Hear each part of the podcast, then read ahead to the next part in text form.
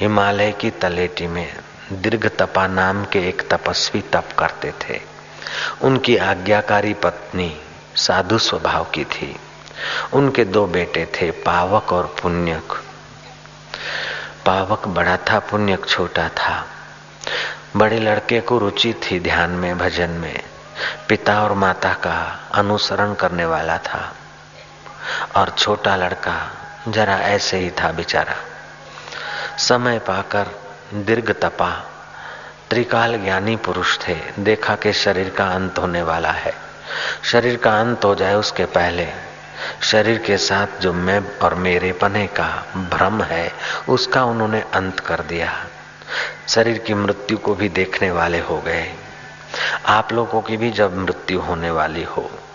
जो मरे, मरने वाले हैं, वे ध्यान से सुनेंगे, बाकी जो नहीं मरने वाले, वो न सुनेंगे।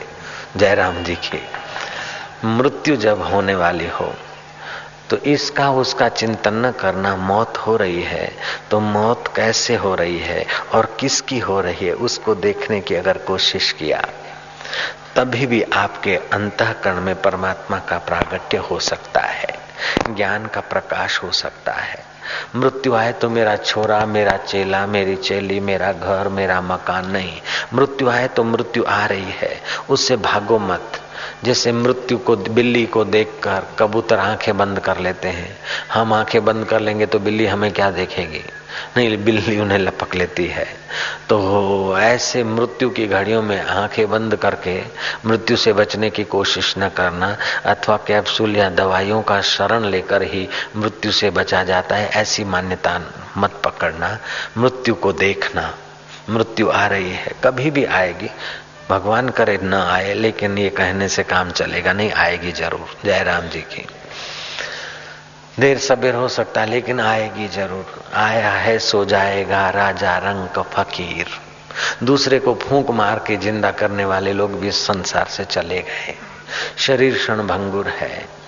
जहाँ दूध होता है ना, उसको दुग्धालय बोलते हैं। जहाँ पुस्तकें रखी जाती, उसे पुस्तकालय बोलते हैं।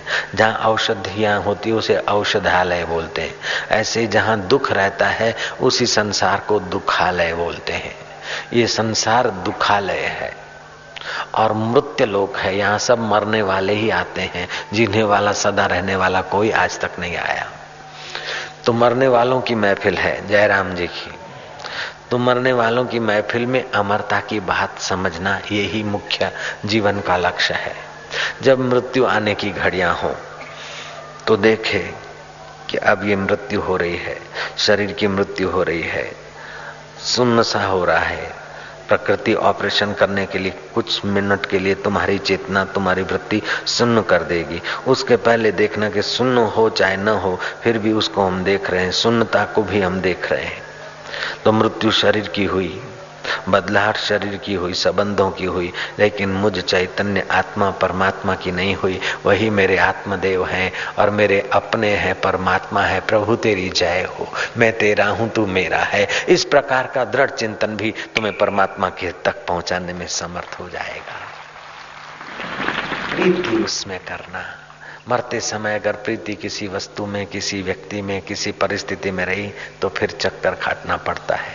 जैसे धर्मादे का धन हड़प करने वाले जो लोग होते ना, चोरी करने वाले, धर्मादे का धन, आश्रम का, मंदिर का धन हड़प करने वाले दूसरे जन्म में प्रेत होते हैं और उनके कुल कंगाल रह जाते हैं।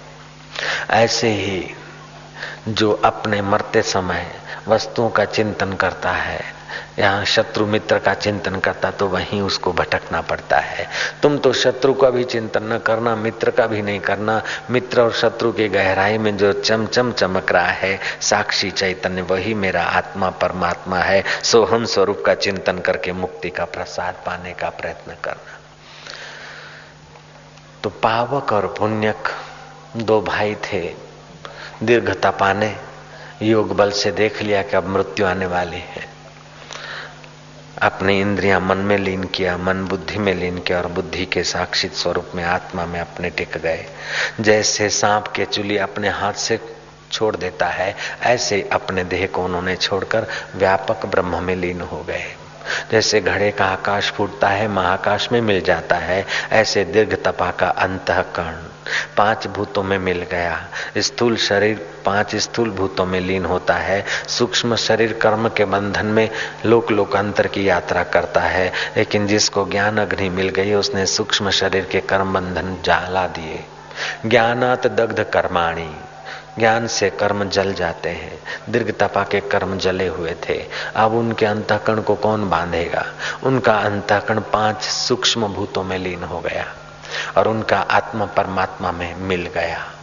जैसे घड़े का आकाश, घड़े का आकाश महाकाश से मिल जाए, घड़े का पानी वहीं बहकर बिखर जाए, बाष्पीभूत हो जाए, और घड़े की मिट्टी धरती से मिल जाए। अब घड़ा कहाँ जाए आए घड़े की मिट्टी तो सब घड़ों की मिट्टी धरती से मिल जाती है, लेकिन पानी नालियों में बहता है।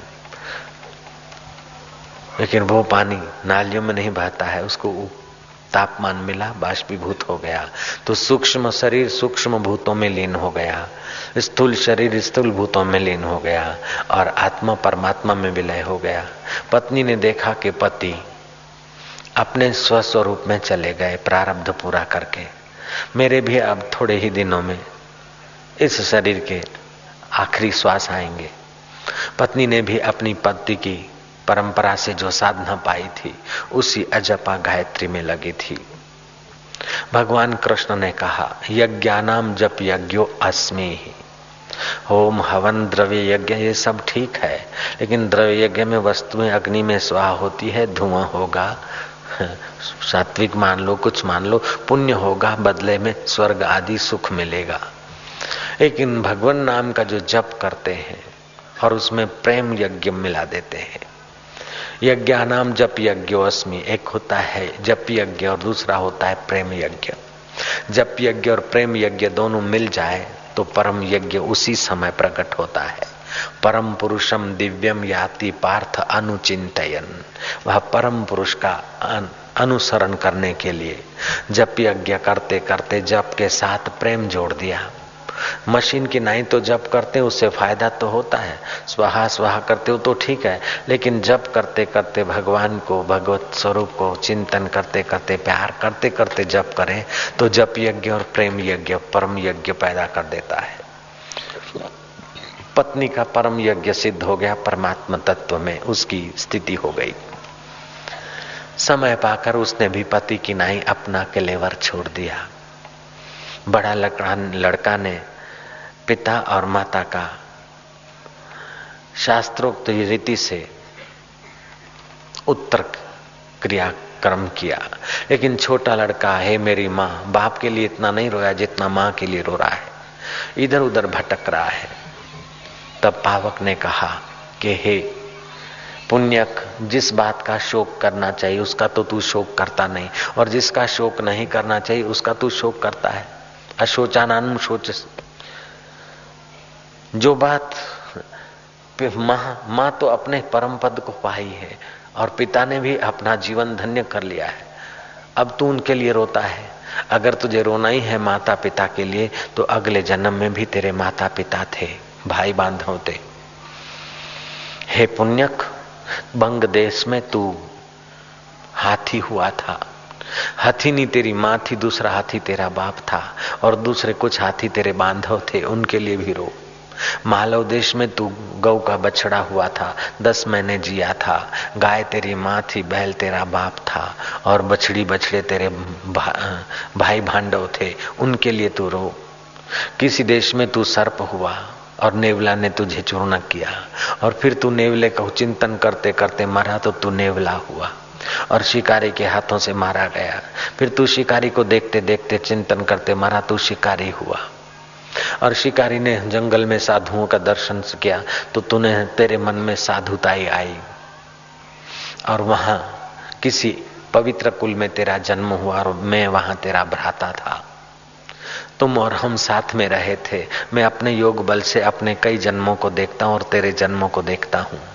शोक करना है तो इस बात का शोक कर कि हर जन्म में ये माता है, ये पिता है, ये भाई है, ये बांधव है, ये सगा है, ये मेरा है, तेरा है। करते करते इकट्ठा किया, मृत्यु का झटका लगा, सब पराया हो गया। फिर दूसरा जन्म लिया, एक बार तू गधा भी बना था। तो दूसरे गधे तेरे मित्र थे और गधा गधी तेरे माता पिता थे। और एक बार तू खरगोश बना था। ऐसे तूने कई जन्म पाए हैं। जीव के जन्मों का अंत नहीं है।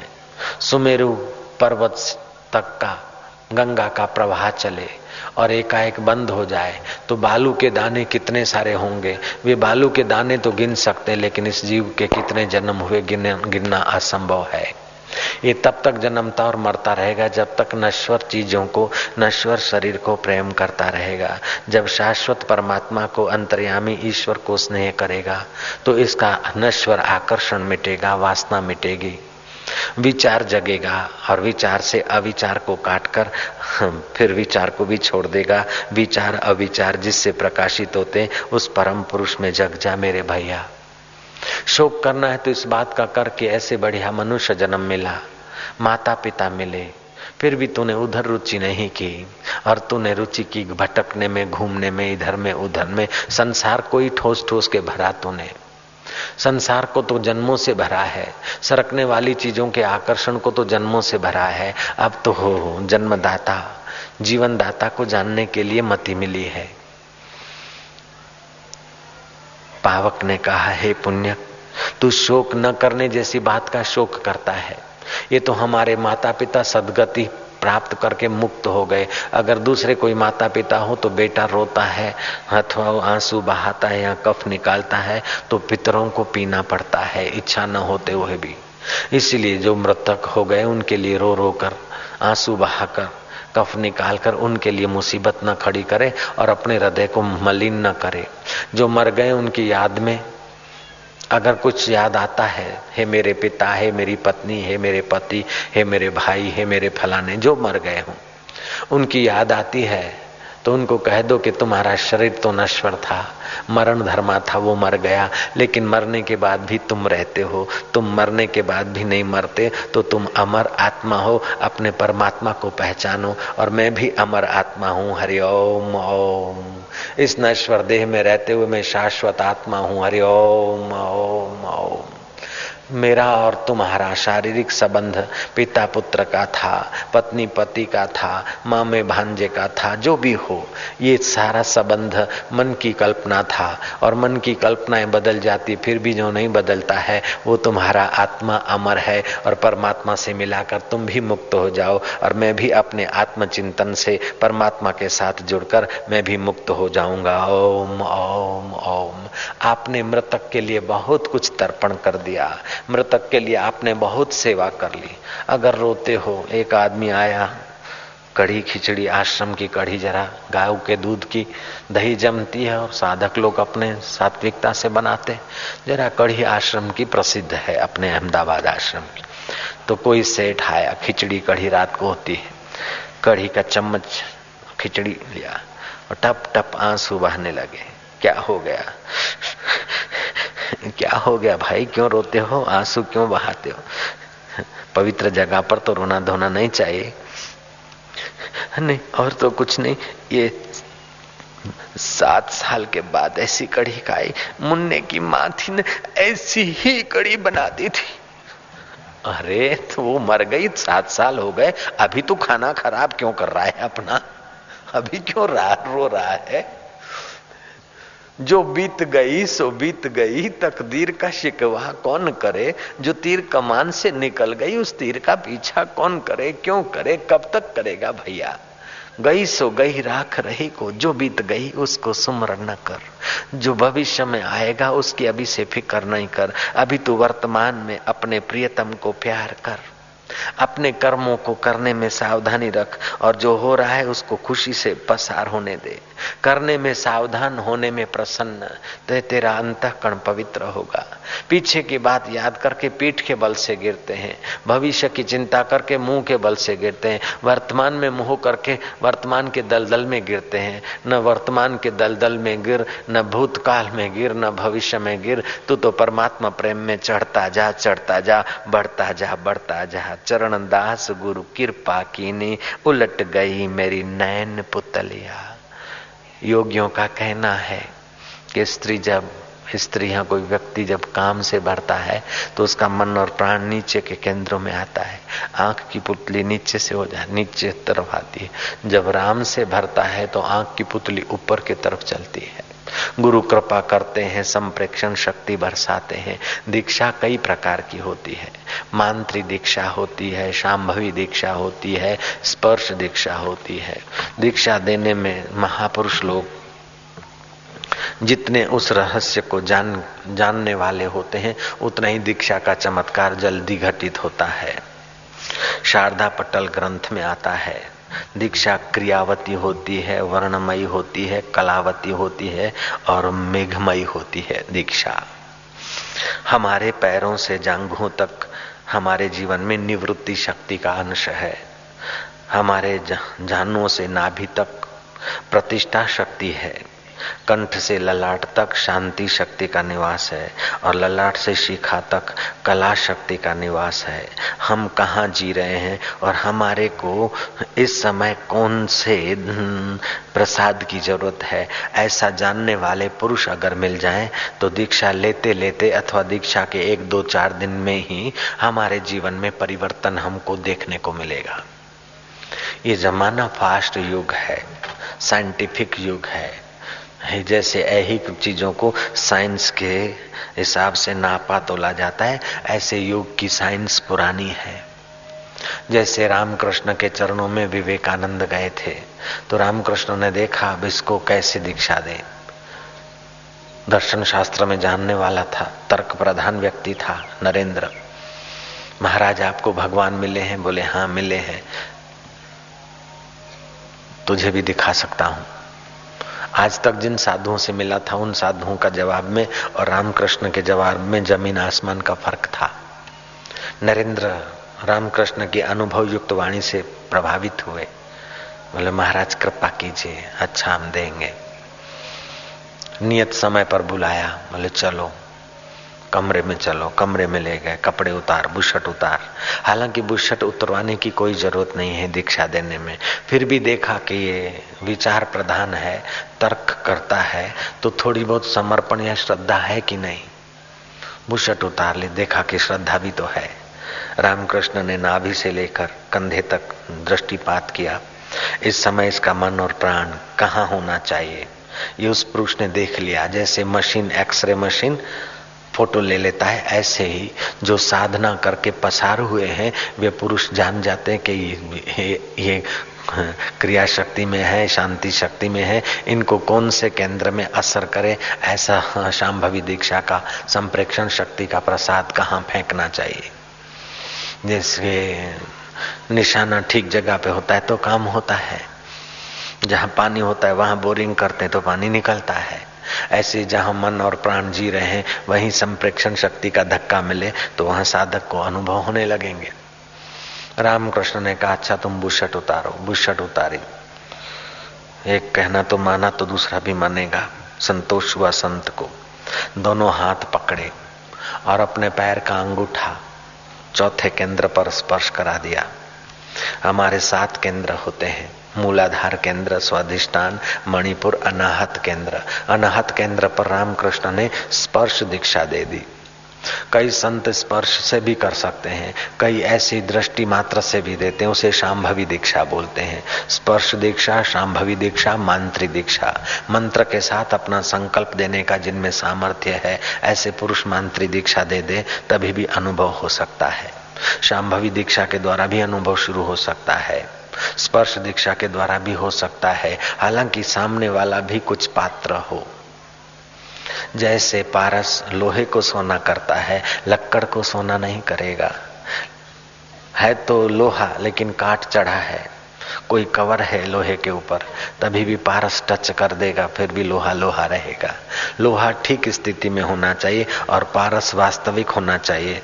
तो काम बन जाता है। ऐसे ही शिष्य ठीक स्थिति में होना चाहिए और सदगुरु समर्थ होना चाहिए, काम बन जाता है।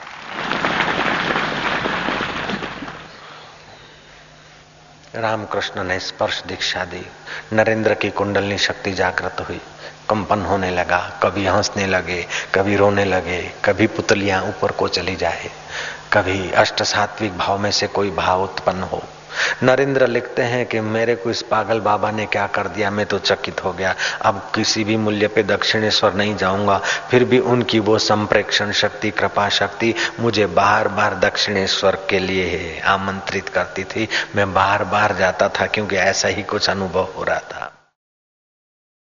रामकृष्ण जो बोले हैं, रामकृष्ण वचनामृत बन गया है। कबीर जो बोले हैं कबीर की भी वो चित्त शक्ति जागृत थी। इसलिए कबीर की स्कूली पढ़ाई इतनी नहीं थी, फिर भी बड़े बड़े पंडितों की अपेक्षा कबीर का मान अभी भी ज़्यादा है। कबीर को चार पंडित मिले। कबीर से पूछा कि तुम जुल्हा का धंधा करते हो, पत्नी है, बेटी है, बेटा है, फिर भी तुम्हारी वाणी सुनने के लिए हज़ारों लोग लालायित हैं और हमने 48 साल तक वेद रटे हैं। एक वेद को रटने में 12 साल लगाए।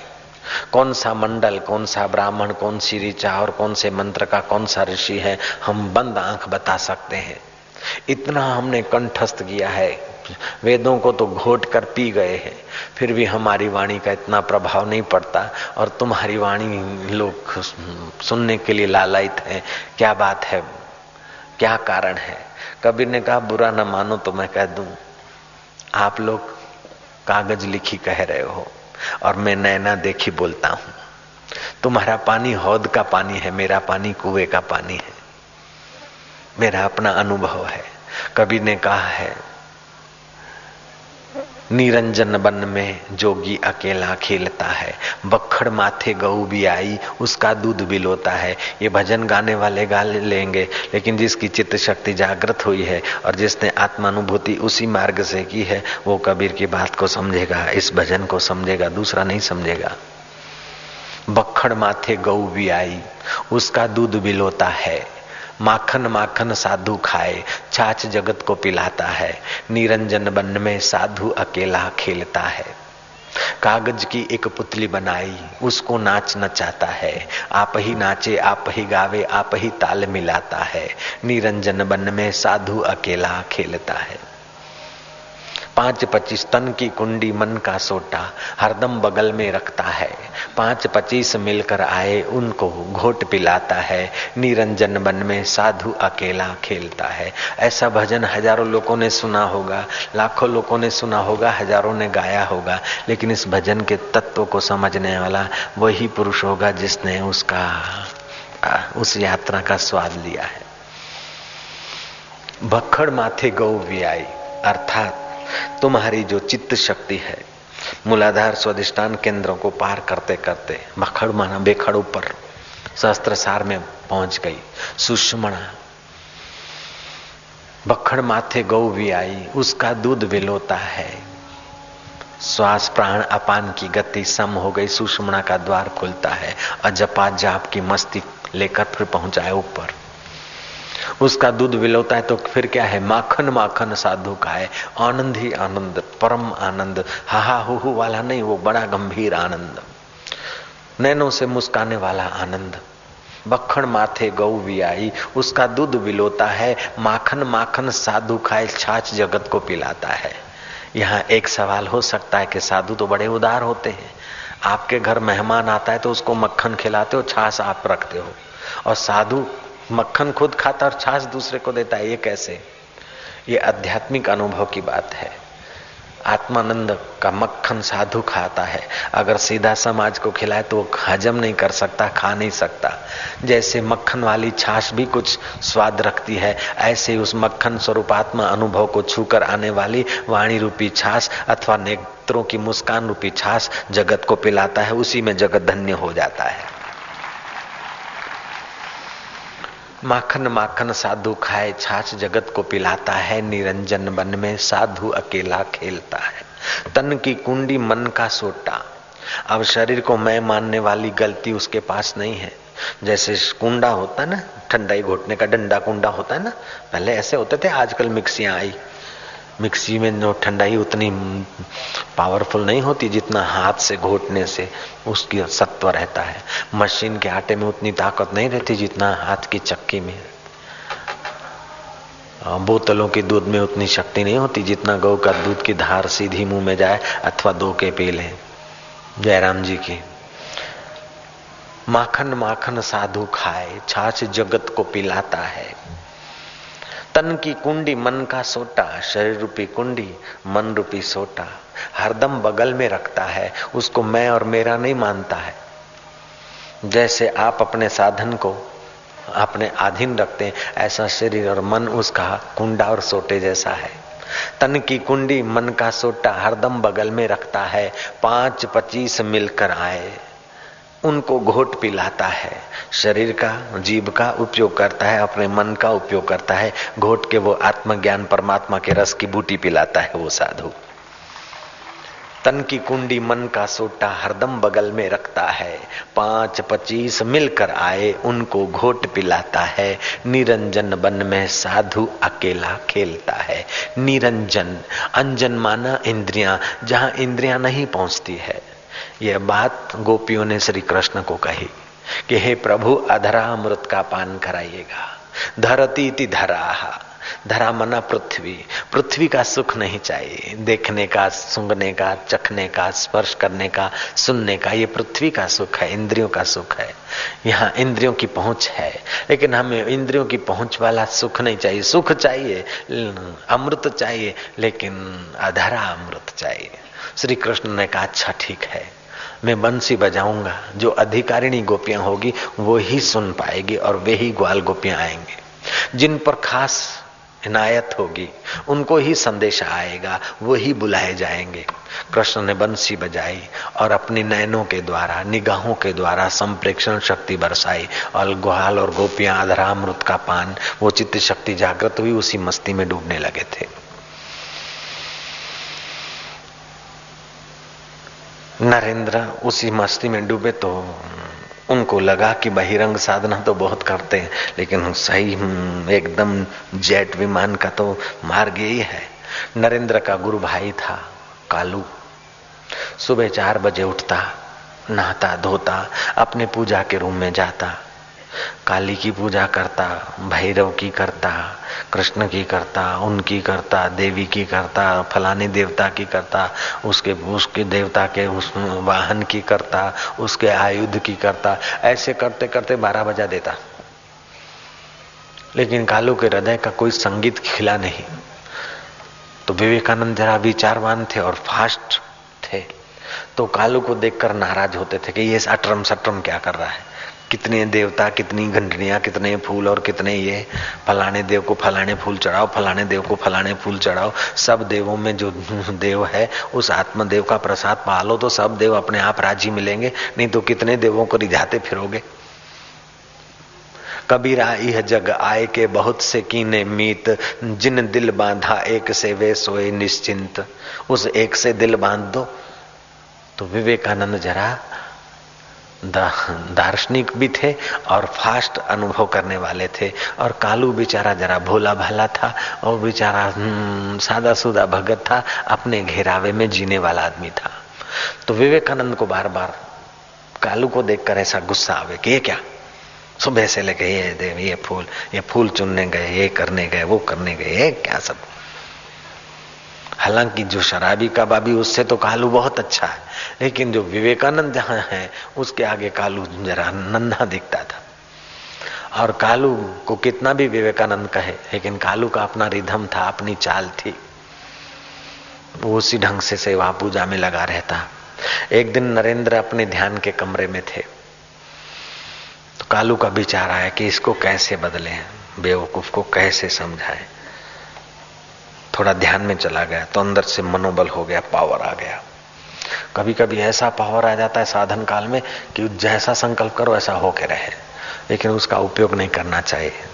उस पावर को पचाना चाहिए।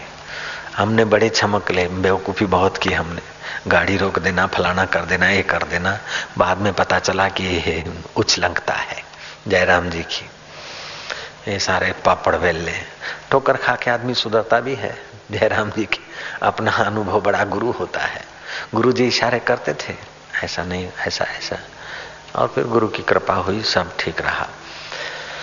तो महाराज, विवेकानंद को बड़ा पावर आ गया कि अभी जाकर उसको कहूँ कि छोड़ दे तो बिल्कुल मेरी बात मान के ही रहेगा।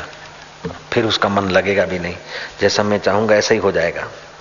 अपना विल पावर होता है कभी कभी ऐसा भाव आता है।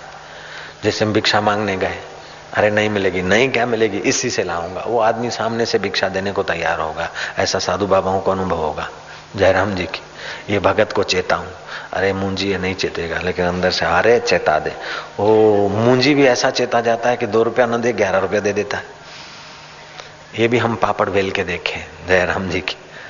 भिक्षा करके भी देखे। आओ, कोई हम जा रहे हैं घूमते घामते और एक कोई सूरत में। आश्रम नहीं था तब की बात है, सत्संग था एक। मॉर्निंग वॉक करने जा रहे थे। एक लेमरेटा स्कूटर पर कोई दाढ़ी वाला मुल्ला जा रहा था। देखा कि हम साधु हैं अरे ये तो मुसलमान है, प्रणाम तो नहीं करेगा। लेकिन स्कूटर भगा कर जा रहा है। मन में आया कि रोक दे, प्रणाम कर फिर जा। ओ, आधा किलोमीटर दूर स्कूटर रोका। रुका, वापस आया। बोले, महाराज, कहाँ जाना है बेटा?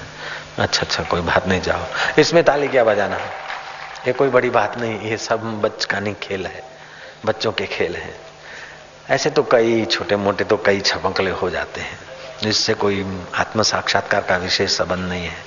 खैर, नरेंद्र के मन में हुआ कि अभी जाकर कालू को कहूँगे कालू ऐसा बटरम पटरम छोड़ दे, सीधी अंतरंग साधना कर तो कालू मेरी बात मानेगा। फिर सोचा कि वहाँ जाकर क्यों कहूँ? यहाँ बैठे बैठे कहूँ, तभी भी तो मानेगा। संकल्प को दीवारें कुछ नहीं करती। संकल्प शक्ति के आगे दीवारें अथवा दूरी, देश और काल कोई महत्व नहीं रखता है। लाख माइल दूर कोई व्यक्ति है, हज़ार माइल दूर है, और आपको पता चला कि उसके पेट में तकलीफ़ है। आपने संकल्प किया, अपने पेट पे हाथ घुमाया, वो उसी समय ठीक हो जाएगा। लेकिन ये बहुत छोटी बातें हैं। गुरु नानक के जीवन में सुना होगा कि कोई शेर भर शक्कर ले गया मंत्री का बेटा। रास्ते में ढुल गई या खा लिया पाँच पैसे तोल में कम हुई शक्कर। मंत्री ने तोली तो पाँच पैसे कम उतरी। मंत्री ने राज दरबार में इस विषय को रखा। राजा ने हथकड़ियाँ लगवाकर उस शक्कर बेचने वाले किराने के दुकानदार को बुलाया। अब वो दुकानदार तो बेचारा सच्चा था। किसी कारण से शक्कर ढुल गई, क्या हुआ वो उसको पता नहीं। अब शक्कर एक तराजू में रख रहे हैं। वो भगत को कह रहा है, गुरु नानक को। नानक जी करतारपुर में कथा कर रहे हैं। किसी भाई ने पाँच पैसे रखे, रानी छाप टामे के पैसे आते थे। नानक ने उठाए दाएँ हाथ पे रखे। फिर उठाए, बाहें पे रखे। फिर दाहें पे रखे। फिर बाहें पे रखे। बाला मर्दाना परेशान हो गया कि बाबा जी कभी छूते नहीं, हम मैनेजमेंट करने वाले, हम ही उठाते। बेटा पूजा आज चालू कथा में संगत क्या सोचेगी कि बाबा को पैसे में लोभ हो गया। कथा पूरी हुई। बाला मर्दाना ने पहला सवाल किया कि आज बाबा जी आपको पैसों में पाँच पैसे और रानी छाप पाँच पैसे आप चालू कथा में बार बार हथेलियों पर घुमा रहे थे। इतना क्या आपको मोहब्बत हो गई पाँच पैसे? तो आपने कभी छुए भी नहीं पैसे को। बोले हाँ लेकिन आज ज़रूरत थी। ज़रूरत थी तो रखो बोले नहीं हो गई ज़रूरत पूरी। वो मेरा भगत था कहीं, उसकी शक्कर कम हो रही थी, मेरे को पुकार रहा था। तो जिस पल्ले में शक्कर रखते थे, उसी हाथ में मैं पाँच पैसे रखता था, राज दरबार में शक्कर पूरी हो जाती थी। संकल्प में बड़ी शक्ति होती है। एक तुम्हारा ये स्थूल शरीर है, इसको चलाने वाला दूसरा मन शरीर होता है। मन शरीर अगर एकाग्र है तो आप एक शरीर में से कई जगह पर प्रकट हो सकते हैं। श्री कृष्ण के पास और कई योगियों के पास सोबरी आदि कई योगियों के जीवन में ये बातें और योगियों के जीवन में भी आपने, हमने सुनी है। तो ये मन, शरीर का दृढ़ संकल्प होता है तो ऐसा भी हो सकता है। जैसे मन शरीर से रात्रि को तुम स्वप्ना बना लेते हो, रेलगाड़ी भी बना लेते हो और महाराज हरिद्वार भी बना लेते हो और छल छल कल कल करती हुई गंगा जी बह रही है। सोए हो उज्जैन के इस टेंट में, स्वप्न है कि हरिद्वार पहुँच गए। गंगे माँ तकी करके नहा रहे बन जाता है। हालाँकि तुम्हारा टेंट भीगा नहीं, गंगा अंदर आई नहीं और तुम वहाँ गए नहीं, फिर भी तुम्हारे मन ने सपने में बना दिया, रेलगाड़ी भी बना दी और आसपास में खेत भी बना दिए, और अजमेर भी बना दिया, जयपुर भी बना दिया, दिल्ली भी बना दिया, रुड़की भी बना दिया, मुजफ्फरनगर भी बना दिया, और फिर हरिद्वार का बैरियर भी बना दिया, दो रुपया टैक्स लाओ फिर जाओ। सब का सब तुमने उज्जैन के टेंट में सोते सोते बना दिया। ये तुम्हारी मन शक्ति है स्वप्ने में। ऐसे योग से मन शक्ति साकार कर लेती है। खैर आत्म साक्षात्कार इससे भी एक छलांग आगे की बात है। महाराज नरेंद्र ने, विवेकानंद ने अपना मनोबल का एहसास किया। मैं अभी कहूँगा, कालू को कालू मानेगा। अपने कमरे में, बंद कमरे में। वो कुंडली शक्ति जागृत हुई थी, आत्मबल बढ़ गया था। ए कालू, उठ। ये सारे देवी, देवता, गंडड़िया, फंडड़िया, ये भूत, भैरव, ये सारे के सारे के सारे, उठाकर गठरी में बाँध। मेरी आज्ञा है। अपने कमरे में बैठे बैठे कह रहा है। और वो बेचारा कालू पूजा में बैठा है उसके अंदर से आवाज़ आ रहा है। इस बात की सच्चाई तुम भी देख सकते हो। कोई आदमी सोया है, तुम वहाँ जाके खड़े रहो। सोचो कि बहुत बारिश बहुत बारिश। वो आदमी सोया हो। आप खाली मन में ही सोचो और उसके तरफ़ नज़र डालो। उसको स्वप्न दिखेगा, खूब बारिश आ रही है। जयराम जी की।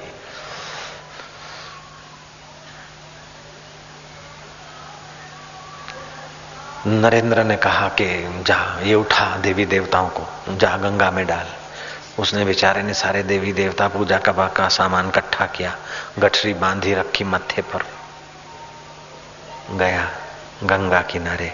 रामकृष्ण स्नान करके आ रहे थे। बोले, कालू, सिर पे क्या उठाया है? बोले, भगवान ने प्रेरणा किया है कि ये सारे देवी, देवता, भूत, भैरव, ये सारे काली और उसके वाहन, ये सब उठाकर गंगा में छोड़ गया रामकृष्ण ने सोचा कि ये आदमी तो निवृत्ति शक्ति की साधना करने का उपासक है, लेकिन ये कला शक्ति का अधिकारी नहीं कला शक्ति और शांति शक्ति का अधिकारी नरेंद्र है। ये तो भी निवृत्ति, चित्त की वृत्ति, निवृत्त ऐसी साधना करने का अधिकारी हो। इसको भगवान ने प्रेरणा कैसे किया? ठहर, कौन से भगवान ने प्रेरणा किया? हम्म ठीक है, तू मेरे पीछे पीछे आ। जिस भगवान ने तेरे को प्रेरणा की है, वो नरेंद्र मेरा चेला है। भगवान प्रेरणा करेगा तो वाया गुरु के करेगा। ऐसे तो मन की कल्पना होगी या तो किसी नरेंद्र की कल्पना होगी। ठहर। तेरे भगवान को मैं जरा सीख देने आता हूँ। चल मेरे पीछे पीछे। नरेंद्र जिस कमरे में ध्यान कर रहे थे। कौन? रामकृष्ण। हो गुरुदेव गुरुदेव। ठीक है, गुरुदेव गुरुदेव करता है। मैंने तेरे को जो शक्ति दी, किसी की साधना तुड़वाने के लिए या किसी का मन जुड़वाने के लिए? तू शक्ति का अपना मनमाना उपयोग कर रहा है, पागल। अभी तो तू अपनी शांति शक्ति, कला शक्ति को विकसित करके आत्मशक्ति का अनुभव कर कि तू अभी दूसरों की साधना में डिस्टर्ब करने के लिए बड़ा आ गया, सिद्ध बन गया। ये शक्ति मैं तेरे लिए जा रहा हूँ। नरेंद्र लिखते बाद में मैं बहुत छटपट आया ऐसा करने को, लेकिन फिर बाद में ऐसा संकल्प हुआ नहीं। ऐसा कभी कुछ बना नहीं। कहने का तात्पर्य है कि मोहम्मद हो चाहे नरेंद्र हो या आनंदमयी माँ हो, चाहे और कोई संत हो, जितने अंश में उनका मन और प्राण सूक्ष्म होता है, उतने ही अंश में उनका जीवन, साधारण जीवन से कुछ उन्नत होता है। चरणदास गुरु कृपा की ने उलट गई मेरी नैन पुतरिया। निगाह बदल जाती है, मति बदल जाती है। शरीर की आकृति तो वो रहती है। शरीर ऐसा ही रहता है, नाम रूप ऐसा ही चाहे रहे, लेकिन अंदर से जब बदल जाता है तो आदमी के लिए सारा संसार नए ढंग से दिखता है। दृष्टि रेव सृष्टि, दृष्टि समकालीन सृष्टि, यदा दृष्टि तदा सृष्टि, यथा दृष्टि तथा सृष्टि। तो आदमी मूलाधार स्वादिष्टान मणिपुर, अनाहत केंद्रों को दो तीन प्रतिशत विकसित करके अपना संसार का डिम डिम चला रहा है। जब गुरु की दीक्षा मिलती है अथवा संप्रेक्षण शक्ति बरसाने वाले कोई गुरु मिलते हैं तो उसकी वो मति, नैन पुतरियाँ बदल जाती है। चरणदास गुरु कृपा कीनी, उलट गई मेरी नैन पुतरिया। नारायण नारायण नारायण नारायण। गुरु मंत्र, साधना, इष्ट का निश्चय। ये अपने मन माना नहीं होना चाहिए। आपके मन को जो अच्छा लगा, वो तो आप सदियों से करते आए हैं। जो मन से पार गए हैं, उनकी निगाहों से जब आप साधना में सफल होने को चलेंगे तो काम जल्दी बन जाएगा। कुछ लोग बैराग होता है, साधु बन जाते हैं। बहुत अच्छी बात है। फिर बेचारों को अंदर का रस नहीं आता तो भंडारे का रस खोजते रहते हैं, सुल्फे का रस खोज लेते हैं। दक्षिणा कहाँ मिलती है, उसी में बेचारे फिर होते तो अच्छे लोग हैं, लेकिन फिर बैराग ढीला पड़ जाता है, खड़िया पलटन में गिनती होने लगती। है घर छोड़ते समय ऐसा नहीं होता है। घर छोड़ते समय तो विवेक होता है, बैराग होता है, संसार की नश्वरता होती है, लेकिन अंदर का रस जगाने वाले रामकृष्ण जैसे संत न मिले, अथवा अपनी रुचि कुछ कम ज़्यादा हुई, कुछ खान पान ऐसा खा लिया, कुछ भंडारा ऐसा खा लिया। उड़िया बाबा और दूसरे साधु कहीं गए थे, एक आदमी ने खूब प्रेम से आमंत्रण दिया, भंडारा खिलाया। रात को सब साधुओं को सपन दोष हो गया। उड़िया बाबा ने जाँच करा रहे तू सच बता, किस भावना से भंडारा खिलाया?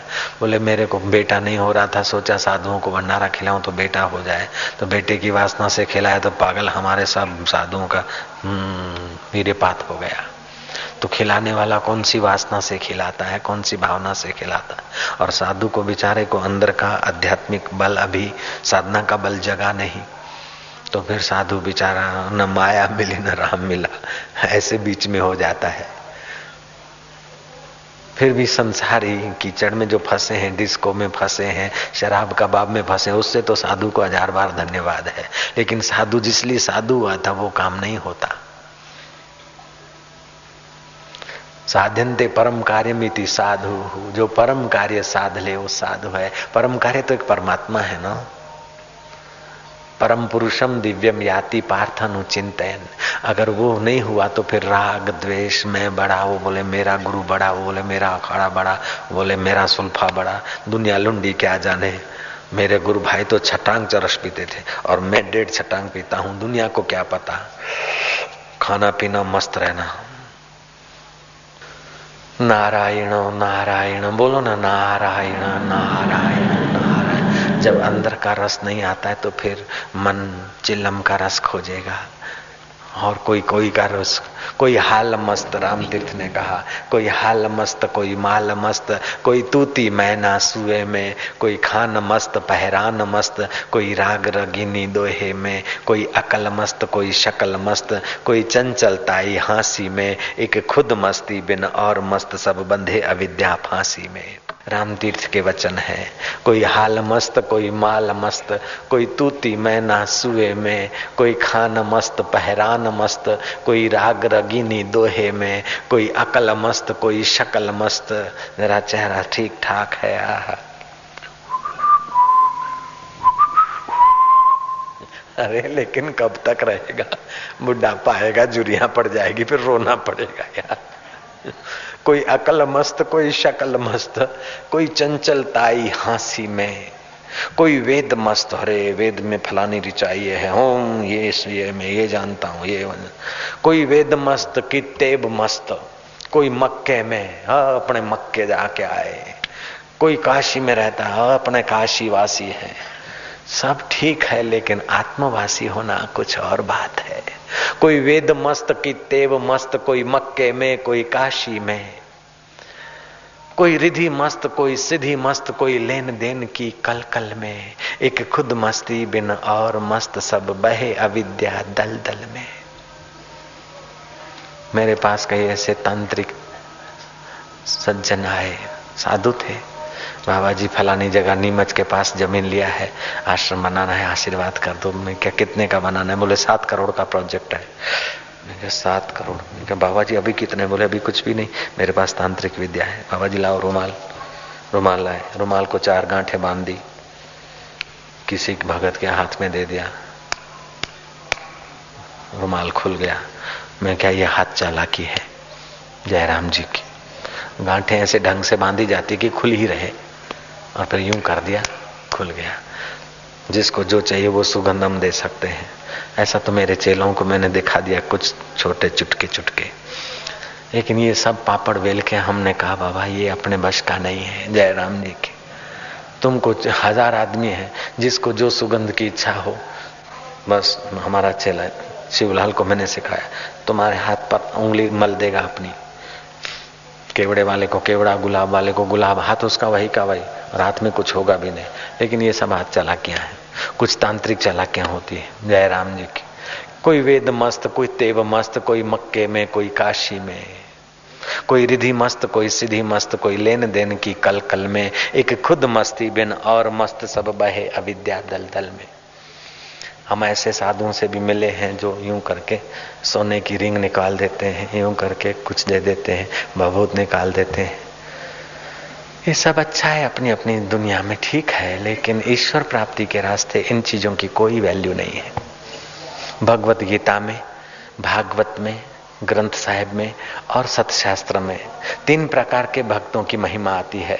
एक तो योग सिद्ध, तीन प्रकार के सिद्धों की महिमा आती है। एक योग सिद्धों की महिमा आती है, जैसे सुखदेव जी है, वेदव्यास जी है, वशिष्ठ जी है, इन पुरुषों में योग सिद्धियाँ थी। योग सिद्धों की महिमा आती है। भक्ति सिद्ध, जैसे मीरा आदि है, शबरी है।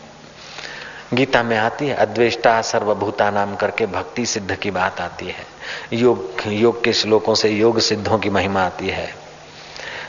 नहीं ज्ञाने न सदृशम पवित्र में ही विद्यते, ऐसे करके ज्ञान सिद्धों की महिमा आती है। स्थिति प्रज्ञ सका भाषा समाधि केशव आदि आदि। ये तीन सिद्धों की बात तो शास्त्र में मिलती है, लेकिन भभूत सिद्धों की बात मैंने कहीं नहीं पढ़ी। यूँ करके कोई चीज़ दे दे, इन सिद्धाई वालों की अपने शास्त्रों ने कोई वैल्यू नहीं गिनी। अखंडानंद सरस्वती बिंद्रावन वाले, बंबई में भी जिनका आश्रम था, वे किसी साधु के पास गए। ऐसे ही भभूत सिद्ध साधु के पास, नौ साधु दूसरे थे, दस में अखंडानंद थे। गए रात्रि को दस बजे। ऐसी चीज़ मांगे कि इनको देने में जरा विचार करना पड़े। दस साधु गए, वो बहुत सिद्ध साधु के पास। बोले, महाराज, आइए, कैसे आना हो? बोले बाबा जी आए हैं रात को। हम आपके अतिथि हैं। बोले हाँ क्या खाओगे? बोले, आज तो मालपुआ खाने की इच्छा है। सोचा कि दस आदमी हैं, इस समय मालपुआ कौन सा भूत लाएगा, कहाँ से लाएगा? ऐसा मांगो कि जरा जरा मज़ा आ जाए। बोले, मालपुआ खाना है, गुरु। बोले, बड़े साधु है, रात को दस बजे मालपुआ। अच्छा ठीक है। वो बातों में लगाया और अपने संकल्प करके भूत को आदेश दे दिए। थोड़ी देर में यूँ यूँ करके एक तसला, दस आदमी खाए, उतने मालपुए रख दिए। हम दस साधुओं ने खाए, अखंडानंद की भाषा में बोलता। हमने दसों ने खाए मालपुए खाए, उसका स्वाद भी आया, पेट भी भरा, नींद भी आई। सोचा कि है तो चमत्कार। सुबह जब मालपुआ खाली करने के लिए गए, लोटा लेकर गाँव के बाहर। तो गाँव के पूरा होते ही मेहतरानियों के झुपड़पट्टी के इलाके से पसार होना था। दो मेहतरानियाँ बुरी तरह लड़ रही थी। हरिजन माइया आपस में। वो कहती है कि मेरे दस आदमी खाए इतने मालपुए तू ही चुरा के गई होगी। दूसरे किसी ने तो देखे नहीं। वो बोलती, मेरे बेटे की कसम, मैंने तेरा मालपुआ तो गया तेरा तसला भी नहीं देखा? बोलती, तूने नहीं देखा तो क्या भूत ले गए? खन्नानंद कहते कि मालपुए तो हम खाली करके आए, लेकिन गिलानी खाली नहीं हुई कि धत तेरे की मेहतरानी के घर के भूत के चुराए हुए मालपुए खाने पड़े। ये भी कोई सिद्धि है क्या? इससे तो चने फाक के सो जाते तो अच्छा था। जयराम जी की। तो जो लोग ऐसे भभूत सिद्धों से इम्प्रेस हो जाते हैं, उनको भगवत प्राप्ति का रास्ता मिलना कठिन हो जाता है। इसलिए भगवान के रास्ते ईमानदारी से चलना चाहिए। बाह्य चमत्कार बबूत सिद्धि, मालपुआ सिद्धि या रिंग सिद्धि या और कोई छोटी मोटी तांत्रिक सिद्धि में अगर हम फंस गए तो भगवान में प्रीति नहीं होगी, चमत्कारों में प्रीति हो जाएगी।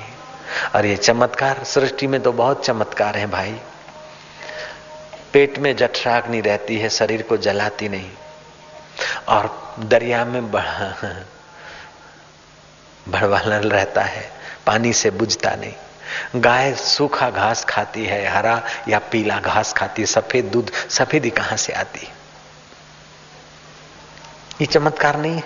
सांप दूध पीता है, जहर बन जाता है, कहाँ से वो मटेरियल आता है? एक पानी की बूंद से राजे, महाराजे, नेता, ये वो कलेक्टर ऑफिसर साहब बन जाते हैं। मेरा मकान, मेरा ये, वो पानी की बूंद बड़ी होती है, पढ़ती है, लिखती है, साहब बनती है, सेठ बनती है, जोगी बनती है, भोगी बनती है अनाजती कूदती और अंत में राख हो जाती है। दिन रात चमत्कार हो रहा है यार। इतना सारा उस विश्वनीयता का चमत्कार, दो दाने बीज ज़मीन में फेंक दो, इतने सारे फल फूल हो जाते हैं। एक इतना सा वट वृक्ष और उसमें हज़ारों हज़ारों पत्ते छुपे हैं, हज़ारों टहनियाँ और डालियाँ छुपी है, अभी दिखती नहीं, फिर भी उसमें छुपा है। ऐसे ही इस जीव में शिव छुपा है, अभी दिखता नहीं। संयोग मिलने से, जैसे वट वृक्ष में से वट पैदा होता है, ऐसे जीव में से परमात्मा प्रकट हो जाता है। ये चमत्कार नहीं खाते रोटी, सब्ज़ी और दाढ़ी काली काली। समय आता है फिर वो सफेदी कहाँ से तुम सफेदी खाते, उसमें से आती क्या? ये रोज चमत्कार हो रहा है, कितनी भी काटो, मुंडाओ, फिर से तैयार। खाते रोटी खून बन जाता है, पित्त बन जाता है, कफ बन जाता है, विचार बन जाता है। भोजन करते हो, उसका स्थूल अंश रोज खाली कर देते हो। मध्यम अंश के रक्त और मांस बन जाता है। सूक्ष्म अंश से मन और बुद्धि को सत्ता मिल जाती, बन जाता है। ये क्या चमत्कार कम है क्या? बबूत देख लिया तो क्या हो गया, रिंग देख लिया तो क्या लिया, हो गया। जिससे देखा जाता है, उस दिलबर को नहीं देखा तो सब कुछ देखा हुआ बेकार हो जाता है। चरणदास, गुरु कृपा की नी उलट गई मेरी नयन पुत्रिया। जो जगत के चमत्कारों को या जगत की चीज़ों को देखकर मेरी नयने खुश होती थी, अब वो खुशी नहीं। अब तो जगदीश्वर में तृप्ति है, बाकी जो दिखता है चालनहार है। जो दिखे सो चालनहार लपट रहो सो अंध अंधार यत दृश्यम तत् अनित्यम। उमा कहूँ मैं अनुभव अपना उमा कहूँ मैं अनुभव अप। सत्य हरि भजन जगत सब स्वप्ना सत्य हरि भजन जगत सपना। ये जगत स्वप्ना है। तीन महीने केवल चलते, फिरते, खाते, पीते, बार बार सोचो कि आखिर ये सब बदल जाएगा। स्वप्ना है स्वप्ना है स्वप्ना है। और कुछ न करो तो न करो। स्वप्ना है स्वप्ना है। तीन महीने सतत चिंतन करो। रात को सोते समय भी यही चिंतन करो, दिन भर स्वप्न हो गया। तो रात को स्वप्न आ जाए, उसमें भी आ जाएगा कि ये स्वप्न है। उसमें से जग जाओगे तो जैसा रात्रि का स्वप्न ऐसे दिन भर का स्वप्न स्वप्न देखने वाला यार अपना है, बाकी सब स्वप्न है। साक्षात्कार हो सकता है। चरणदास गुरु कृपा की ने उलट गई मेरी नैन पुतरिया। हरि ओ।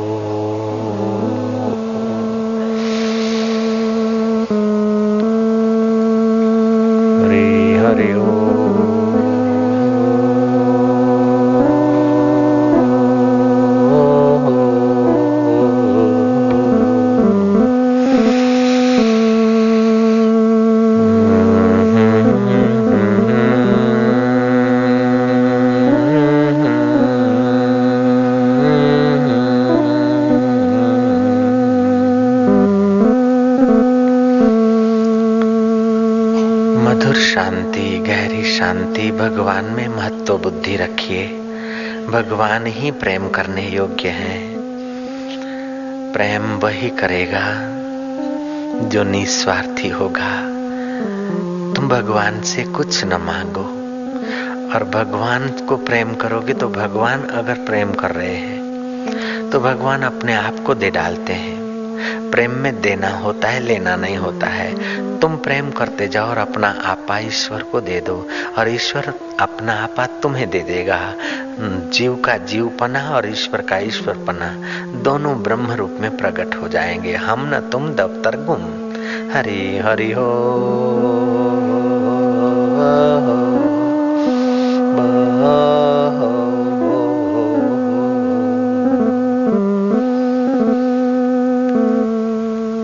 मीरा के कन्हैया, शबरी के राम, जोगियों के आत्मदेव, कबीर के अव्यक्त, शंकराचार्य के अद्वैत ब्रह्म और मेरे दिल के वही दिल भर तू एक का एक, तेरी लीला रूप, गुण अनेक। हरि हरिओ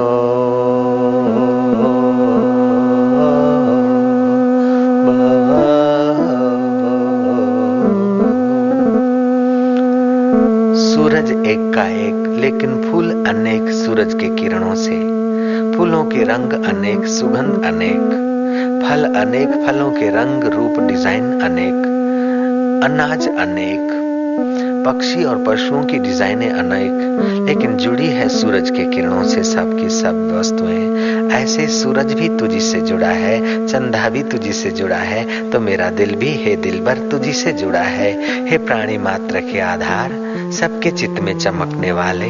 हे सतचितानंद स्वरूप, अकाल पुरुष, हे परमेश्वर, तेरा स्मरण करने से पाप तू हर लेता है इसलिए तेरा नाम हरि भी है। हरि हरि ओ। ओ, ओ, ओ, ओ, ओ, ओ, शांति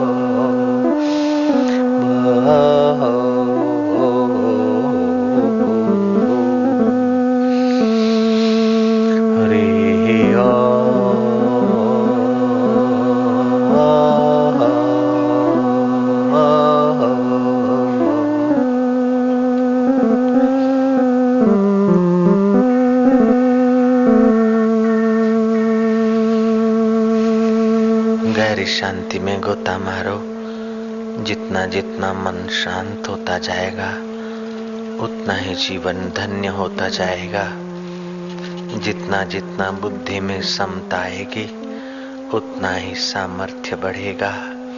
निश्चिंतता बढ़ेगी और निर्दुख जीवन के द्वार खुलेंगे। तुम निर्दोष नारायण को दुलार करते जाओ। प्रभु को प्यार करते जाओ। शांडिल्य भक्ति सूत्र ने कहा तत् कीर्तनाथ नारद जी ने भी यही बात कही तत् कीर्तनाथ कल युग में कीर्तन करते करते अपना देह अध्यास भुलाकर जीव अंतरात्मा परमात्मा की प्रसादी पा सकता है। मीरा भाई प्रेम दीवानी। प्रेम का मर्म न जाने कोई। गिंगरू बाँध मीरा मेवाड़ में नाची। धनभागी है वो मेवाड़ की धरती, जहाँ मीरा और मीरा के प्यारे भक्त भक्ताएँ, भक्तानिया हरि कीर्तन में डूबे होंगे। धन है वो नदिया गाँव, जहाँ चैतन्य महाप्रभु हरि बोल करते हुए भाव विभोर हुए होंगे और उनके साथ जो भी कीर्तन में सम्मिलित हुए होंगे, वे भी धनभागी रहे होंगे। धनभागी है वो बिंद्रावन की गलियाँ, जहाँ ग्वाल और गोपियाँ हरि कीर्तन में मस्त होते होंगे। धनभागी है वह महाराष्ट्र की धरती, जहाँ तुकाराम महाराज के चरणों में बैठकर लोगों ने व्यासीय कीर्तन किया होगा, नारदीय कीर्तन किया होगा, हनुमंतीय कीर्तन किया होगा। व्यासपीठ पर बैठकर कीर्तन कराना करना ये व्यासीय कीर्तन है। चलते फिरते वीणा बजाते हुए कीर्तन करना ये नारदीय कीर्तन है। उछलते कूदते हुए कीर्तन करना ये हनुमंतीय कीर्तन है। चाहे किसी भी पद्धति से कीर्तन हो, वे सचमुच में धन भागी हैं लोग, जो हरि कीर्ति, हरि कीर्तन, हरि चिंतन, हरि के प्रेम में, प्रसाद में पावन होते हैं। धन भागी है वह सौराष्ट्र की धरती, जहाँ पर नरसिंह मेहता के साथ उनके प्यारे भक्त लोग हरि कीर्तन में डूबे होंगे। हरि कीर्तन के बाद ध्यान थोड़ा सा ज़रूरी है। भगवान शिव ने पार्वती को कहा, नास्ति ध्यानम समम तीर्थम। ध्यान के समान कोई तीर्थ नहीं। तीर्थ में शरीर नहाता है, पुण्य कमाता है। लेकिन ध्यान में तो ध्याता स्वयं परमात्मा में नहाता है और परम पुरुष के रस को पाता है। हरि हरिओ